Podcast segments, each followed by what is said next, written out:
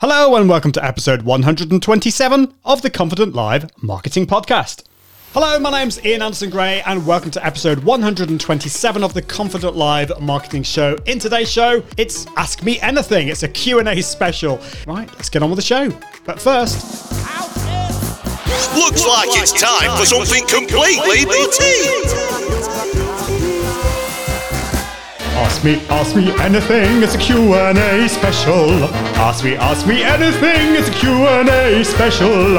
On this podcast for today, I'm answering all your questions. Just make sure that they're related, please, to live video. Ask me, ask me anything, I love to hear your questions. Ask me, please, just anything, I'm feeling rather helpful. Microphones and webcams, please, and live video streaming tools, just anything to help you stream, that is my dream.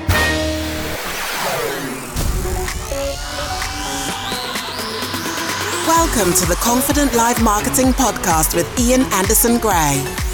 helping you level up your impact, authority, and profits through the power of confident live video. Optimize your mindset and communication and increase your confidence in front of the camera Get confident with the tech and gear. and get confident with the content, Content and and marketing. marketing. Together, we can go live! Well, hello, hello, hello. This is episode 127 of the Confident Live Marketing Show. This is Ask Me Anything, a Q&A special. This episode today is sponsored by Restream. Now, I want to let you know about a really cool new feature.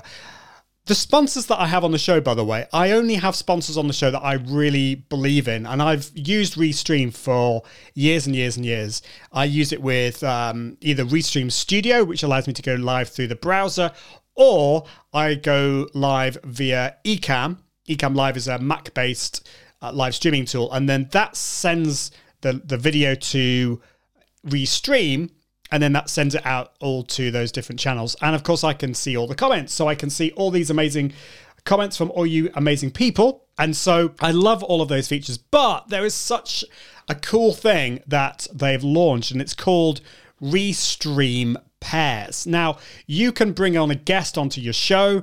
Uh, you can bring in multiple guests onto your show, which is great. And one of the, the cool things about that is when you bring on a guest, hopefully they're going to do a good job of promoting your show. So if you're going live to YouTube and Facebook and LinkedIn, they will hopefully share that out. And so you're not just reaching your audience, you're reaching your guests' audience as well. But what if you could go live not just to your channel? So I normally go live to my Facebook uh, page, my YouTube channel, my LinkedIn. I also go live to Twitch and Twitter and all those places.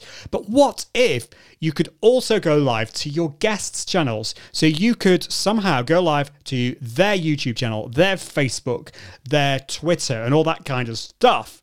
Well, you can with a new feature called Restream Pairs. It is amazing. Here's a little bit more about it. Get started, let's first create our Restream event. From here, you'll want to click Events from the left hand side of your dashboard.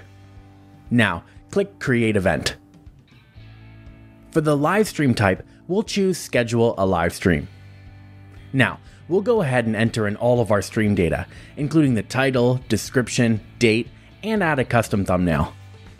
Once that's finished, it's time to select which of your personal channels this event will go live to. Once that's done, click Create Event. Now, here comes the part where we invite our guest via Restream Pairs. To do that, click Invite Guests on the event we just created and make sure Allow Guests to stream this event to their channels is checked. Now, copy the link and send it over to the guest you want to be able to stream on their own channels. For this stream, I want to invite my friend Grace, so I'll go ahead and send her the link now. Oh, thanks, Randy. Perfect. So on my end, all I need to do is make sure that I'm logged into my Restream account and open the link that Randy sent me. So once I open the event, I will be able to see all of the event details and easily click on join and stream to my channels. After clicking, I'll be able to select exactly which of my channels to stream on. Now let's go ahead and save these choices. As you can see, the event has been added to my dashboard. So now I'll be able to see and join this event when it's time to go live. As usual, guests can set their own names and emojis. And once I'm ready to go live, I just click join stream. Ah, there she is. Hey, Grace. Hey, Randy, ready to go live? I sure am. I'm going to be going out to my YouTube and Facebook channels. What about you? I've got my Facebook channels, my LinkedIn, and Twitter all keyed up and ready to go. Awesome. This is going to be a great stream. Well, I can't wait to play around with this. I've not properly tested it yet. This works with Restream Studio. So when I uh, next bring a guest into Restream Studio, I'm going to be playing around with that. So let me know what you think of that. And if you want to sign up for Restream, if you want to get uh, a whole month free, all you need to do is go to iag.me forward slash restream. That's iag.me forward slash restream. So let's have a look at the comments. And Dewi asked this question earlier What are your best on air confidence tips? Great question. First thing is don't necessarily be afraid of the fear. So if you are feeling a little bit nervous beforehand and scared, that's actually a good thing as long as you do the right thing with it. And I'll explain what I mean by that. So if you don't feel anything, if you feel really like lethargic before you go live, that's not great because probably what will happen is as soon as you press that go live button, it will either all go wrong or you won't have the energy. So the first thing that might happen is that you suddenly realize how nervous you are and everything goes wrong. Or if you are just so chilled out, then you might not have the energy to actually get through that live and be able to connect with your audience. So, if you're feeling that nervous energy beforehand, that's the key to turn it into excitement and into that energy in front of the camera. So, a few things that you can do you could jump up and down, do some physical exercises. I tend to do that. I, I will stretch up to the ceiling, I will uh, do some. Uh, I don't, I don't really do this, but you could. I know somebody who does star jumps. Uh, or jumping jacks, whatever you want to call them, before uh, they go live. So, some physical exercises are, are really good, but don't try and necessarily chill out. Try and turn that nervous energy into excitement. Uh, the second thing is just having a plan. If you know what you're going to be talking about, then it's going to be you're going to be much more confident. So make sure that you have a plan, you know what you're going to say, you put the first thing and the last thing of what you're going to say, the first couple of sentences because a lot of us suffer from brain mush syndrome. So that's the other thing, you know, prepare and plan. The third thing is the tech. Just make sure that the tech you are testing it. You've tested all the tech, you've tested the internet, you've tested your microphone because that is a really easy way to lose your confidence halfway through if the tech goes wrong. Now, sometimes the tech will go wrong even if you've tested it. And that's just the unfortunate truth. It's happened to me. So you just have to keep going. Okay, let's have a look. Challenge ITV says, How is your new house, new studio setup going? It's going really well. So I talked about this recently uh, on the show. I, I, talked about my new, new studio setup, but there was one big problem that I had, and that was that my laptop, my MacBook Pro that I bought back in, well, it was technically at the end of 2016. I'm not going to go through all the the woes that I've had with it. Uh, I was very pleased. I think it was the right thing to do to to get it, but I've ha- had lots of technical problems with it originally, and then they replaced it. So I now have it's technically a 2018 model, but for some reason, the last six months, it's just got really, really slow. It's overheating, and I've had lots of tech problems. And so I knew that I needed to bite the bullet and buy an M1 Mac. And so I decided to get the Mac Mini, the M1 Mac Mini. And it's just been amazing. Everything I fling at it, it just goes, no problem. It just, it just is absolutely amazing. And so that from a confidence point of view, is just amazing. I just knew that I would turn up this morning and it would work really well. And I don't have that stress anymore. So that's been great. The standing desk is amazing. I love that. Is it all perfect? No, it isn't. And what uh, the next few things that I want to focus on, because I'm a massive believer in bootstrapping your live video studio. Is it's, never going to end in one sense. But the next stage for me is to get a, a an ex- extended hard drive. So I'll get an external hard drive for my MacBook Pro, get an SSD. I'm looking at probably four terabytes because I've got a lot of video stuff that I need to store. So that's the next thing. Then after that, I'm looking at getting an ultra widescreen monitor. My thinking here is that it's going to go underneath my teleprompter. On my teleprompter at the moment, I've I've got a little tiny monitor that flips. It flips around, and I can see myself or my guest on the screen. I can also see my teleprompter uh, words, my notes, but the uh, the ultra widescreen, I'm hoping will go underneath that. I'll be able to fit in a lot of stuff on there, such as I'll be able to share my screen. I can have the chat, and I can and do all that kind of stuff. So that's that's the next thing. And then after that, I'm looking at getting another camera as well. So yeah, it. But I'm really happy. I'm really happy with the background. Uh, some things that I need to to do about that, but I'm I'm really happy about that. So uh, yeah. And uh, Challenge ITV also asks a question Do you have a special checklist for preparing your live stream task to do? I absolutely do. And this is something I recommend that everyone does. I was talking about that to Dewi earlier about, you know, confidence. And so you've got your you've got your run of show, you've got your your notes, and so you know exactly what you're going to be doing during the show. But there's the preparation beforehand, the tech that you need to set up. And on my checklist are things like checking my internet speed, checking my internet is working, checking my microphone is working, restarting my computer before I go live, because as we all know, restarting your computer solves 99.9% of all known problems. I kind of jest, but it's it is kind of true. Closing down things like uh, Dropbox, which I've just realized I haven't done. Just making sure that you're going through all those tech things in your checklist before you, you go live. So, so important. Uh, Anita, Anita Morrow. Hello, Anita. Hope you're doing well. Uh, this is quite a big question. I, I like this. So, what is the best video sequence funnel for promoting an upcoming virtual co working membership based launch? Our niche woo woo entrepreneurs. I love that. Woo woo entrepreneurs, teachers, entrepreneurs, leaders, experts, and healers and coaches who are working on growing their small businesses. Wow, that's a big question. And I, you know, I, I'm I'm hesitating because I don't necessarily think there is the best. Like I, I you know, there's not a one size, certainly not a one size fits all thing. But let's for upcoming virtual co-working membership-based launch. Well, it really depends on where your audience is and where they're based. But I tell you one thing that's worked really well for me and I think would work really well for you. As the tickets go on sale, go live every day.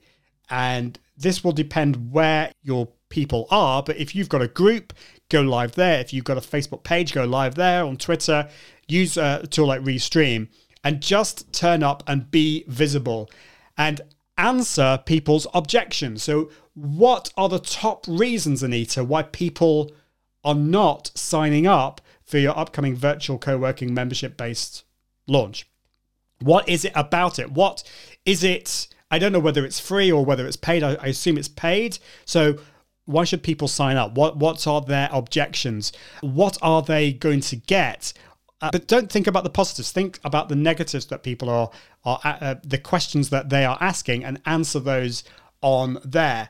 Uh, for example, like for me, woo woo entrepreneurs. I love that title. I think it's great. But what is it that you are actually doing, and what as is the transformation that your audience are going to get out of it? That's what you need to be doing go live every single day for a week in in the group make it really really easy for people to ask questions and to sign up.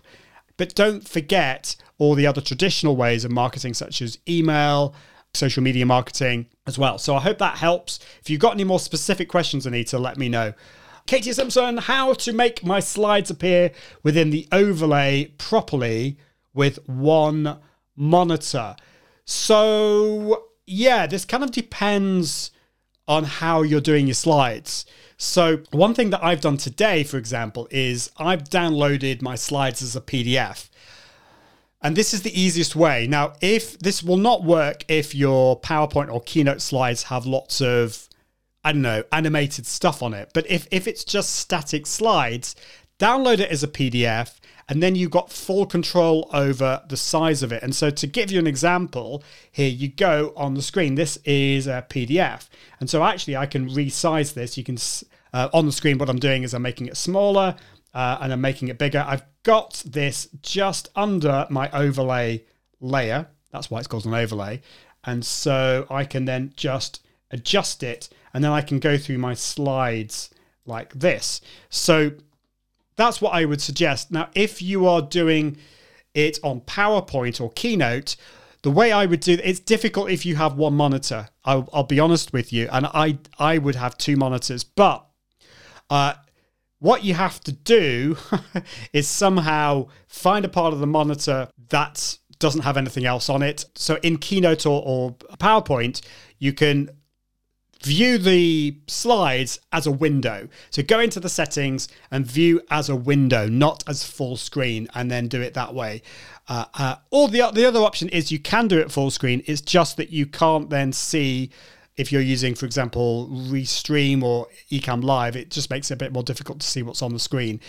So it, you that's where something like a Stream Deck will will make a lot of use because you can then just change change the scene using your Stream Deck without having to see what's on Ecamm Live or OBS Studio or whatever. So yeah, I don't know whether that that helps Katie, but yeah, that's that's what you can do. Alternatively, you can buy second monitors relatively cheaply. I bought a 1080p monitor for my kids for about 80 pounds. That's not nothing, but it's not mega expensive either. Is it the best monitor in the world? No, but you, you could use that, for example, for your slides. And so that might be something to consider as well. Challenge ITV says, I want to try with you, Ian. I am using I am using Restream for a year now. Yeah, we should test that out, uh, Restream pairs, and see if that works. That'd be really cool. Uh, love that idea. Shonich is here. Great to see you, Shonich. Hope you're doing really well. Hope the flooding in Belgium didn't affect you too badly. So your question is, when does it get a point when you where your business is growing and you don't have time to fill buffer, create content, respond to standard queries. What are helpful tips in terms of managing this workflow? What are the signs you need some outside help? And how do you go about getting that? Shonich, that is such a good question. So let me just unpack that. You're talking about Buffer. This is a social media well, it's not really a social media management tool. It's a social scheduler, social sh- scheduler. and so this allows you to schedule your social media content out to say Facebook, Twitter, or whatever like that. Now that buffer helps with that, but of course then you need somewhere else to be able to respond to people's questions and things like that. And so if you aren't getting the time to do that or you're finding it just a real drag and it's taking away from your business, then you've kind of, in a sense, answered your question. It is time to do something about that.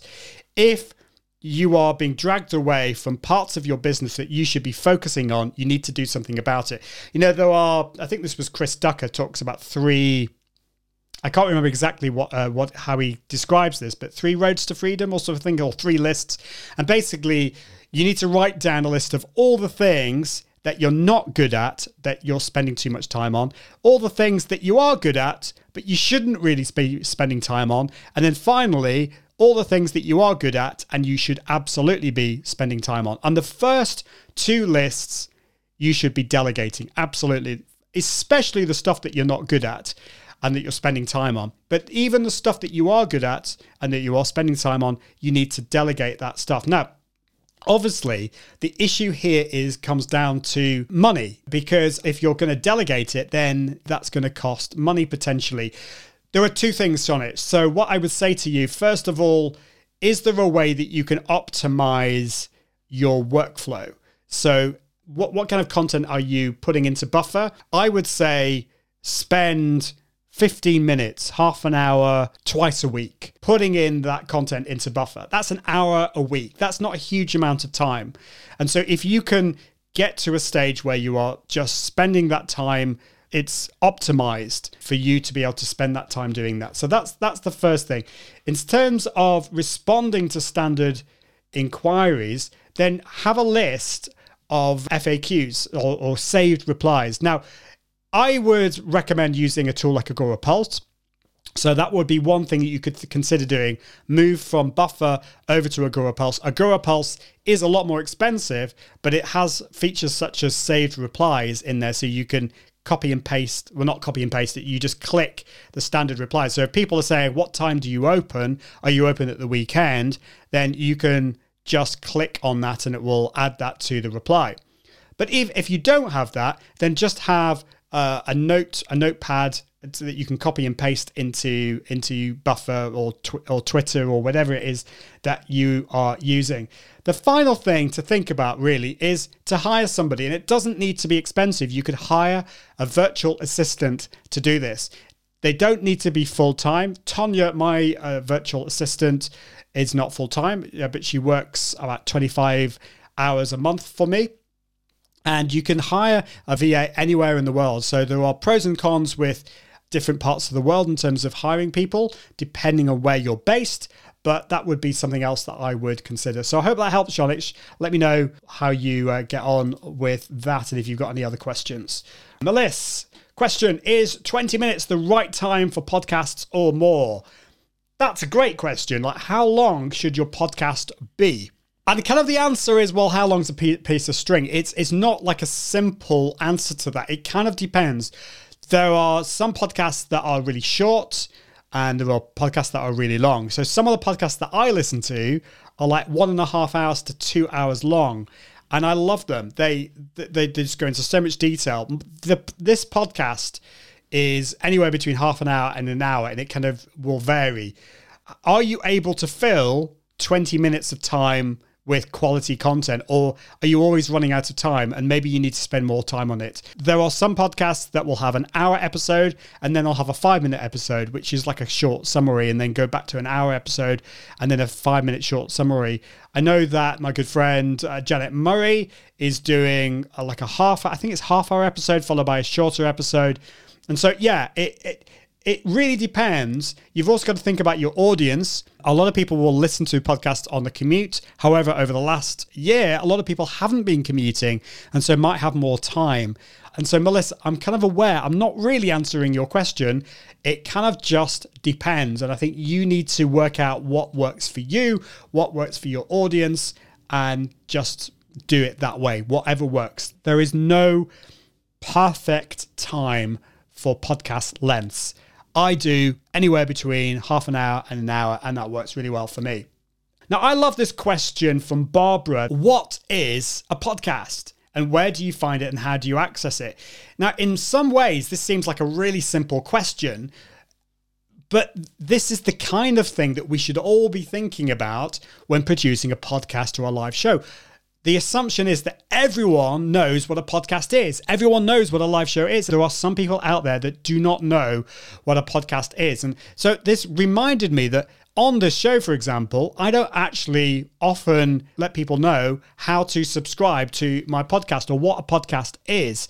So a podcast is a piece of audio only content and you can subscribe to it. Now, I'll explain a little bit more about the whole subscription thing in a minute and why that's changed. Subscribe, first of all, is generally podcasts are free. You don't pay for them. There are some paid for podcasts, but generally it's free. And so when you subscribe to it, you go to an app on your usually on your phone or in your computer and you find the podcast and then you subscribe to it and then every time a new episode comes out you'll be notified that it's there there are lots of apps for this. There's Apple Podcasts if you're on the uh, on iPhone. There's Spotify. There's Google Podcasts. There's lots of different places, and so you download the app and then you just follow it there. And that is the new word that we should be using. Apple doesn't want us to use the word subscribe anymore. We want to follow a podcast. And the reason for that is because Apple have now given us the ability to pay to subscribe to certain podcasts. So if you want to subscribe to my podcast, the easiest place to do place to go is iag.me forward slash podcast. And on that page, I've got loads of links that will allow you to subscribe or follow my podcast. So you've got uh, you can do that in Apple Podcasts and Spotify, in Pocket Casts, which is the app that I use. And so that's what I would recommend that you You can search for podcasts in these apps. I, I highly recommend Pocket Casts, but there's Overcast, there's Apple Podcasts, and so yeah, just search for search for the podcast and subscribe to it or follow it that way. I don't know whether Katie's still in the house. In fact, Katie might be. She says, Ah, okay, thank you. Uh, so you actually asked this question last time. And so I'm going to answer it again. I think I answered this on the show I do for Restream, but I thought this was a great question. So, tips about using a microphone well would be good. I keep popping into mine and banging it. I know I need a shock mount and a better pop filter, but uh, a lot of people don't know if they should speak directly into it and what angle and all that kind of stuff. And I think that's just such a good question, Katie, because it kind of depends on the microphone. Uh, this microphone that I'm using, the Heil PR40, which I know is the one that you're using, you speak directly into the end of it. Now, I've got it on a boom arm, which is connected to my desk. So I can move this out of the way. I've just got it. What the important thing here is that you angle it so that it's directly into your mouth and you are probably a couple of inches away. If it's a dynamic microphone, you need to be very close to it. And but it needs to be at an angle where you don't bump into into it with your hands if you gesticulate a lot. And so it's really about the angle. Now, if you have another type of microphone, like a condenser microphone, like the Blue Yeti microphone, you don't speak into the top of it, you speak into the front of it. Well, it kind of depends on the settings, but you speak into the front of it. And so you need to be careful where you angle it again. So it's really down to angles, and ideally, you have a boom arm as well. Uh, a shock mount is optional, but the shock mount, what that does is if you if you do bang, so if I if I bang my uh, boom arm, if I bang my desk, hopefully that's not coming through into the microphone. Whereas quite often, if I if you, if uh, people have a microphone that's just on their desk and they're typing, that bumping sound comes into the microphone and you can hear it. So yeah, I hope that I hope that answers your question, Katie. Uh, Katie, I was just explaining to someone yesterday what a podcast is. A, lot of people still don't know. And I think it's important. Don't just assume everyone knows. Don't just assume everyone knows what a live show is. I mean, when people ask me, Ian, so what, what do you do? What, what's your job? And then I say, oh, well, I help entrepreneurs go live on YouTube and Facebook, and they have no idea what I'm talking about. So then I have to try and explain. I recommend that you do this on a regular basis, that you explain what you do in your business to somebody who knows nothing about the industry and explain what a live show is in a podcast to somebody who does not know anything about that. If you can explain it in an easy to understand way, then you will understand it perfectly, I think. So thank you, Katie, for that. Okay, so this is a question from Vivek Nair who says, What's the benefit of using a mixer for a live show? So, a mixer is totally optional. It's definitely not the first thing that I would look at when uh, looking at equipment for your studio. The first thing I would look at, computer is so, so important. Uh, microphone, really important too. The audio is important. Your internet speed is important as well. Mixer is far down the line. It's totally optional.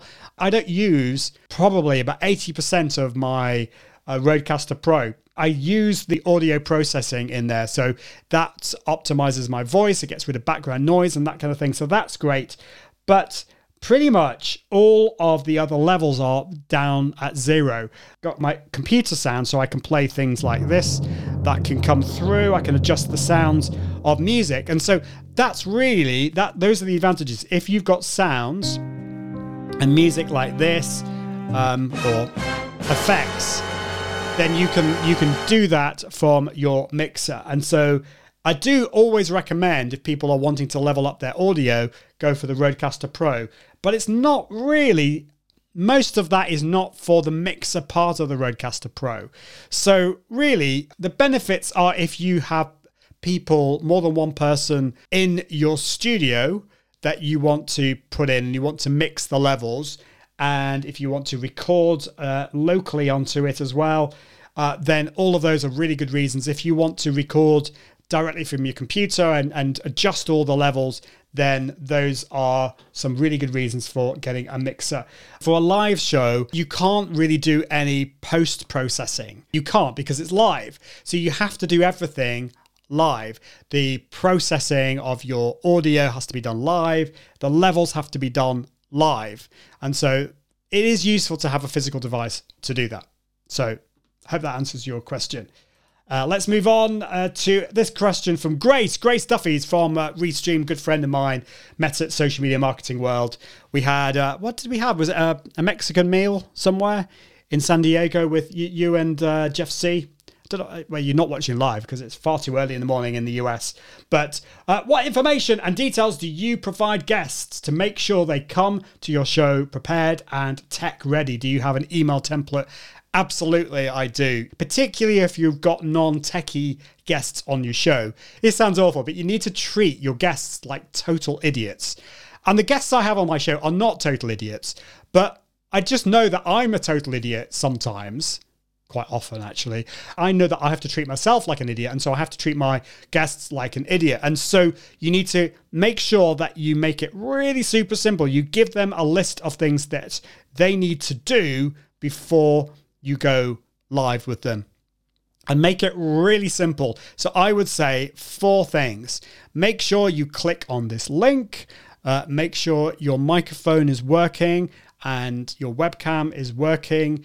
Just make it as simple as possible a checklist. And so I have a guest checklist that I send to all of my guests. And then I send them a couple of emails to remind them because let's face it, a lot of people were not going to read that. And so you need to make sure that they understand this is a live show. It's not a podcast. So make sure that you turn up knowing that this is a live show. Make sure that you testing everything before you go live. And this is really important. If you have a guest that isn't that tech savvy, make sure that you have a little test run with them uh, so that they feel comfortable with what they're doing. And when it comes to actually the day of you going live, make sure that they are using the same equipment as when you did the test as well. That is so, so important. Katie says, I think you show how good the podcast the Rodecaster Pro is. I can't get my words out today. Yeah, uh, just the quality of the audio is great. You, it's totally optional. It's something that I would say is is further down the line. It's not cheap, but the Rodecaster Pro is definitely part of my main kit now, uh, and I love it. Uh, right, let's have a look at the the next question.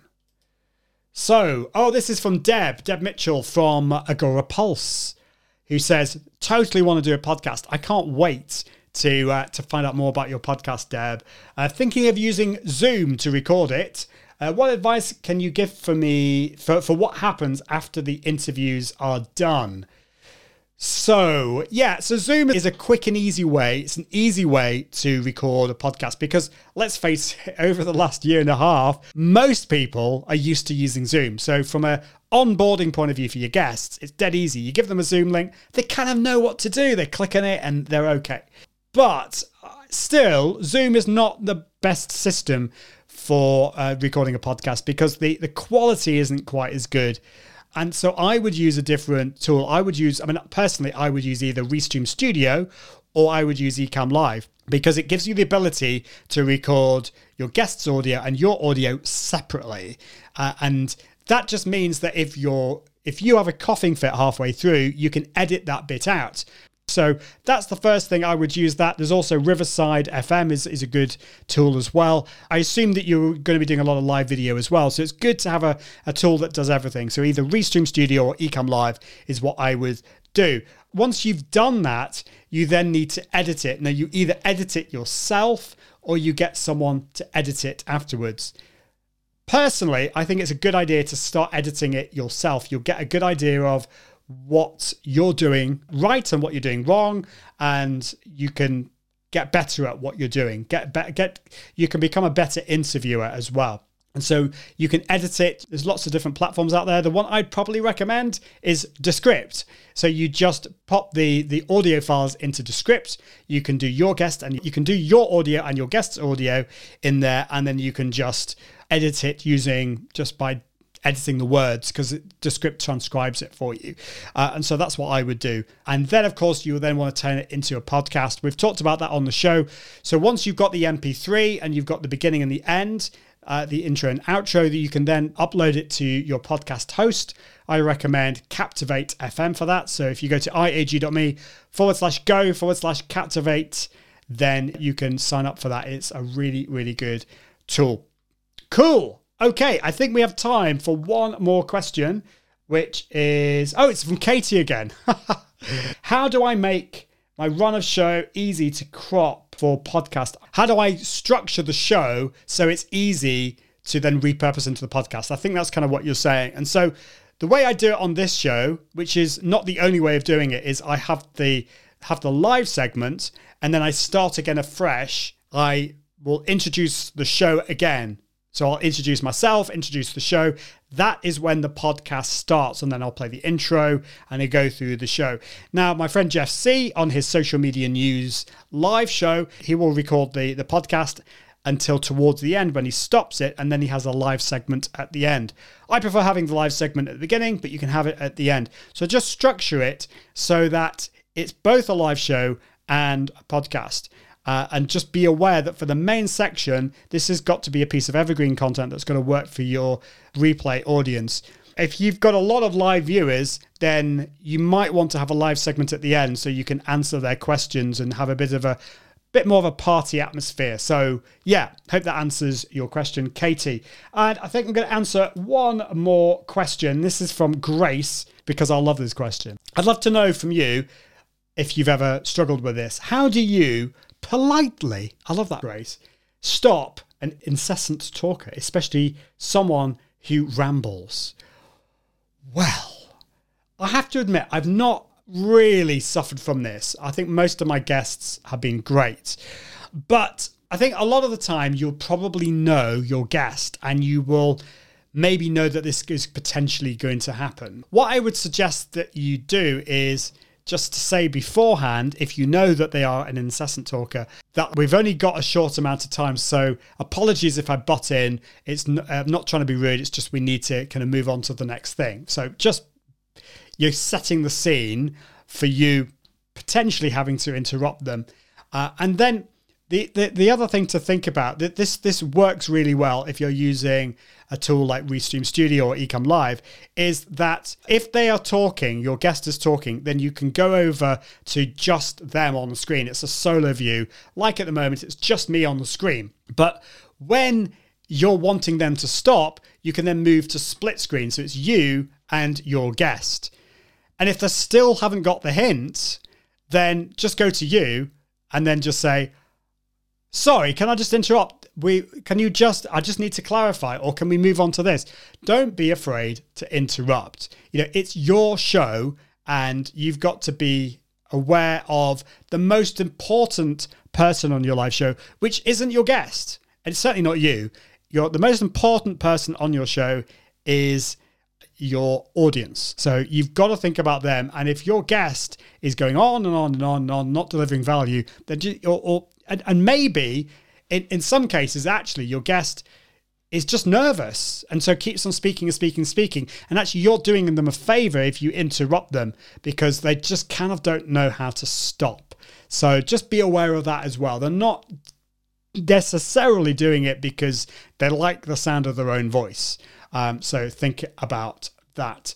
Uh, Katie says, Thank you. It's a pleasure. Poor Grace with a rambler. I don't know whether that was a, a, personal experience from Grace, but maybe. I don't know. Well, there were actually loads more questions, but I'm aware of the time today. And actually, my father in law is downstairs. Uh, and needs some help with putting a blind up downstairs. So all these things with the new house. So I feel I need to go and help him uh, because it would. It's the right thing to do, even though I'm absolutely rubbish at DIY. Well, just a reminder that next episode, so this is on Thursday if you are watching the, uh, the, the video, or it will be next Friday if you are listening. I've got my friend Phil Mershon on the show, who is amazing. We're going to be talking about how to create memorable events. Can't wait for that. But Thank you so much for plugging me into your ears. Until next time, I encourage you to level up your impact, authority, and profits through the power of confident live video. See you soon. Bye. Thanks for listening to the Confident Live Marketing Podcast with Ian Anderson Gray. Make sure you subscribe at iag.me forward slash podcast so you can continue to level up your impact, authority, and profits through the power of live video. And until next time, Toodaloo.